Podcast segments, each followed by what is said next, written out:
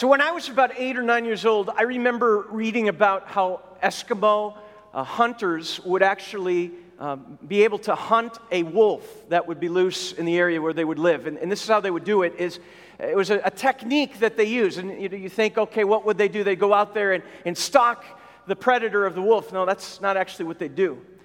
Rather simple procedure. How many of you know where I'm going with this, have heard how they do this? Anybody? I'm just curious fascinating to me. What they would do is they would take a sharp blade, a knife, and, and in the, the coldness of Alaska and the winters up there, what they do is they would take that knife and in animal blood, they would uh, dip the knife in blood and then let it freeze.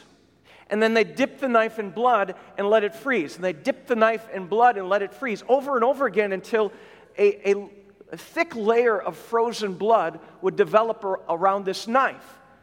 And then they'd find a way to, to mount this knife blade side up on the ground. And then they'd wait. And it generally didn't take long because a wolf could, could smell the blood in the air and, and would find that, that, that source of, of food. And, and what would happen is the wolf would start to lick the blood, and it would taste good to him. And, and as he'd lick it, uh, it, would, it would taste better and better and better. And, and so much so that as he was licking it, because it's frozen blood, his tongue would actually grow numb over time. And in those moments that would uh, pass, that the numbness of his tongue would, would lead him to not even realize that the blood that he was now licking was his own because he'd got to the blade. And he'd actually bleed to death right in that spot. I remember as an eight year old or nine year old kid learning about that and that imagery of that, like, that is really gross. and yet very profound. Because I, can, I think it can teach us something about what can happen also to people. When we grow numb to reality, when, when uh, the culture and our satiated need for blood or, or power or strength or sexuality or, or, or money and greed and, and strength, when our, our appetites grow and, and we go, grow numb within the culture to the reality of how destructive it is. Is it possible that a culture can be bleeding to death and not even know it?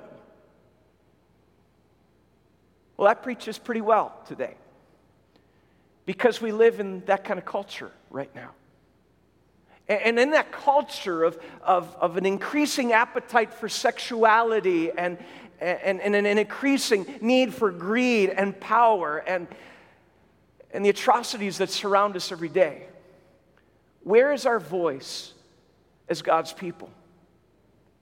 You know, there's a strong myth out there, and it, it's our title for today the myth that Christians are are too intolerant. And, and really, what's uh, understood there is that Christians are always pointing out what's wrong. That, that's really the understanding there. And, and, it's interesting if you do kind of a sociological uh, study of the word tolerance, is that meaning of that word has changed over the decades. It, it, what it used to mean was uh, tolerance of, of religion really meant that, that all religions, no matter how quirky or goofy, would be accepted and tolerated within our society. And, and that's good news because it allows us to practice our faith freely. That's one of the great things of living where we live is that tolerance, religious tolerance. But what's happened is it's gone from uh, tolerance in, in words of allowing things that we don't necessarily agree with to exist. It's gone to the other extreme of saying tolerance is total acceptance of everything. In other words, to be tolerant or not be tolerant is to be politically incorrect. That you must tolerate, in other words, fully accept and embrace all beliefs, all desires, all uh, backgrounds of people, no matter what. Because, after all, if they're born with it, you better tolerate it. Interesting that argument, I'll just throw this out today. Just because we're born with something doesn't mean it's okay. Uh, we don't treat cancer that way. Well, they had a propensity because they had genetic uh, background in their family of cancer, so we're not going to treat it because they're born with it, therefore it's okay. Or, or we won't treat alcoholism and say, well, alcoholism, oh, you got that. The, they've even proved this, I understand, like there's an alcoholic gene. And we don't approach that, say, well, you were born with that, therefore go and drink and kill yourself with it. That's fine. We don't approach life that way. And, and the reality is, everyone is born with a propensity for sin because it's who we are in our sinful condition being born in this world. And meanwhile, the thirst for blood and the numbness of our culture has made us grow increasingly out of touch. And meanwhile, when the church speaks and, maybe suggests that maybe to truly love and to be honest and to be truthful, well, it comes off as being intolerant. That's what we get labeled. Now, there's a problem with this a little bit today is this isn't completely a myth. You know, we've looked at different myths over the last several weeks and, and we busted a lot of myths. There is a portion and a, a piece to this that actually is very plausible that Christians are considered today intolerant. And part of that rests on us, part of that rests on the interpretation of the world. You know, Jesus says in, in Matthew chapter 5, we read these words just a moment ago. He says, You are the salt of the earth. But if the salt loses its saltiness, how can it be made salty again? It is no longer good for anything except to be thrown out and trampled by men. That's quite a statement. You are the salt of the earth. Now, there's something about the ministry of Jesus that we can observe. And, and you know, you think of Jesus, who was known as the, the, the friend of sinners the one whom would speak, and, and crowds were drawn to him. People who were the rejected of society, people who were on the outside of the church, they were drawn to Jesus. There was something magnetic about him. And Jesus says to us, his followers, that you are the salt of the earth. Now, what does that mean? Maybe you've studied this along the way. I, was, I went back to it this week. I was just fascinated. The, the history and, and that culture which salt would have been understood for. And, and um, Roman soldiers were often paid by, by salt. In fact, if you've ever heard the expression, he's not worth his salt, that's where that comes from, is they, they often were paid in salt. Um, and, and, and, salt had several different characteristics. It, it, it had a, a, preserving quality to it, that it would be used in, in preserving foods. Um, even in the Old Testament, when, when God tells his people to uh, bring forward the grain offerings, and he says, and season them with salt as a preservative, it was used in that kind of way. And certainly, the, the way we're also familiar with is it, it brings seasoning to something that's bland, right? Um, even though we live in a day and age where we're being told to cut back on salt, right? Um, there you go. Culture is, is growing numb to what tastes good. I'm kidding. Um, but, but salt. Jesus says, You are the salt of the earth. What's that mean? It certainly doesn't mean that we repel people by simply being followers of Jesus. You know, I think sometimes we, we, we find that the church actually repels people away and what's happened then? I, I remember reading this um, this last summer. Um, there was this, this woman, she had grown up in the church. All of her friends were at her church and kind of in the holy huddle. She didn't know any people that were not part of the church. And, and she realized in, as she was seeking a, a new profession and a career, she wanted to go off and become a, a psychiatrist and, and went off to school and went to a public university, and all of the schools she had gone to previously were all Christian. And, and she went to this, this public university and she was taking classes. And, and one of the assignments in one of the classes was to go and spend time with people that you're afraid of, and then write a, a paper about that experience to grow in a greater understanding of people you're afraid of. And, and, and for her, um, she decided in, in her experience she was going to go spend time um, with those who, who professed to be gay.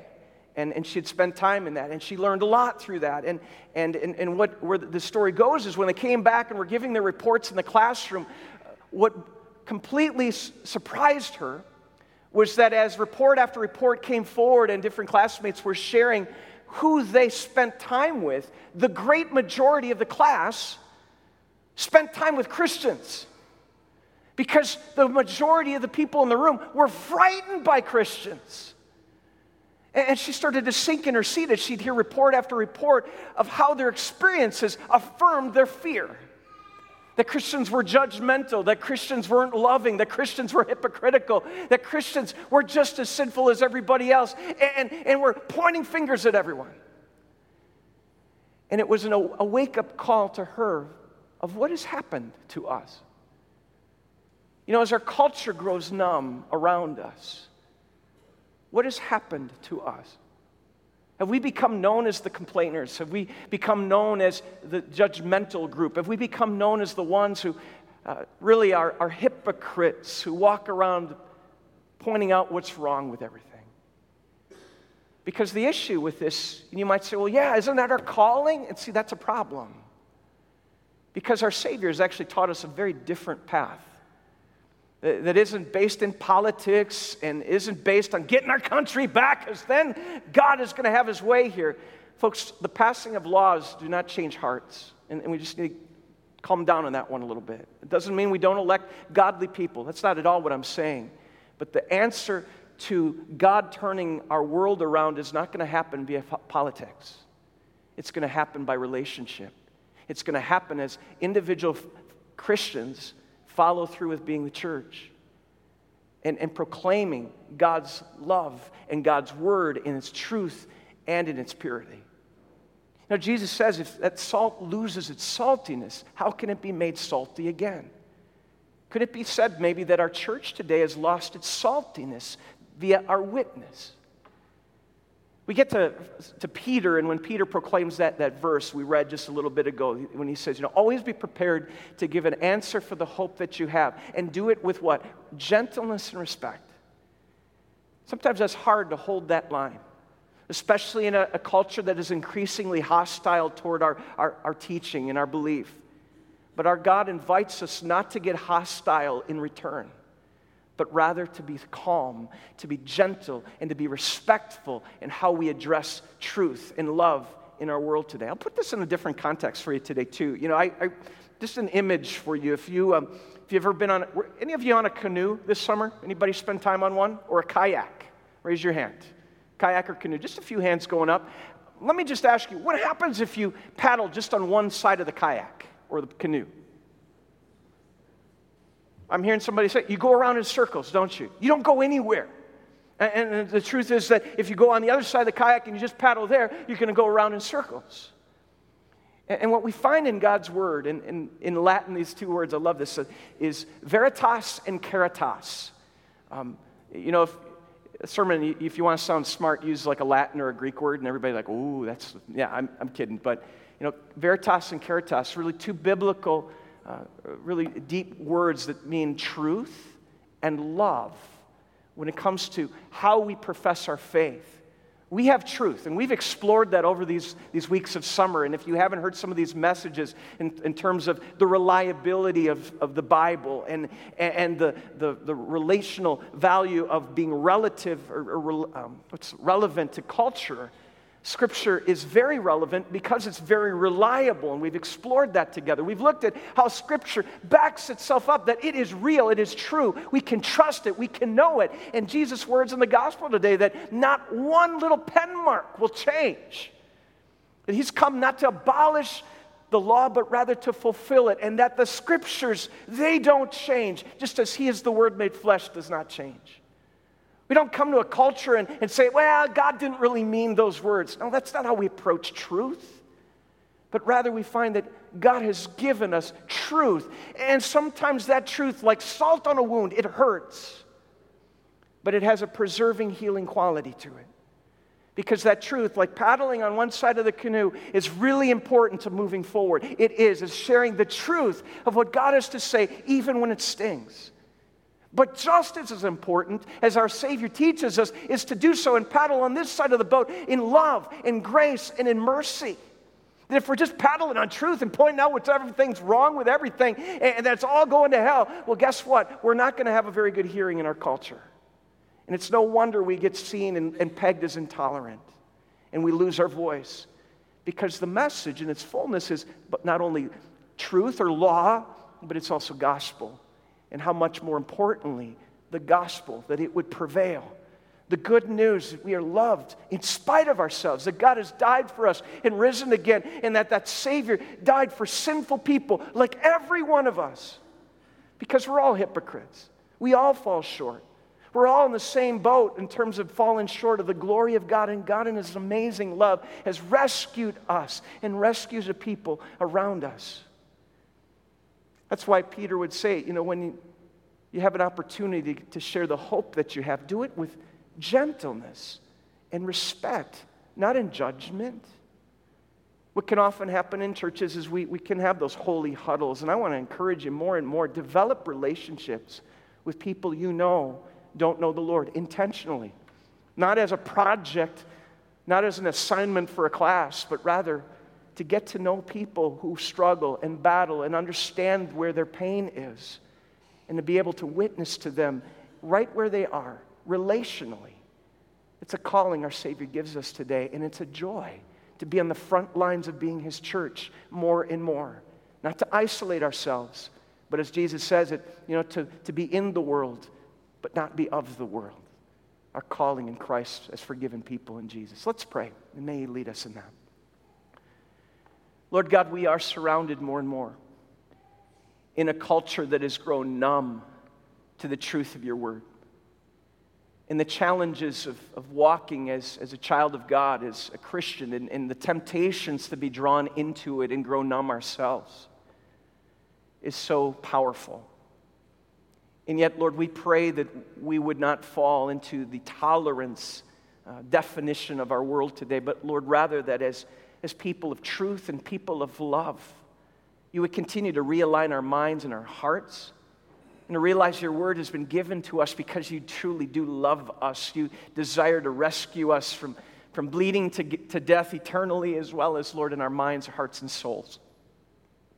Lord, uh, bring us back to reality and help us to have a prophetic voice in our culture today as we speak your truth and we speak words of your love. And, and may you reclaim that saltiness in our lives again. Lord, you've told us again and again that this is impossible in and of ourselves, and that's where we rely on your Holy Spirit. That's why we rely on your strength to do what only you can do.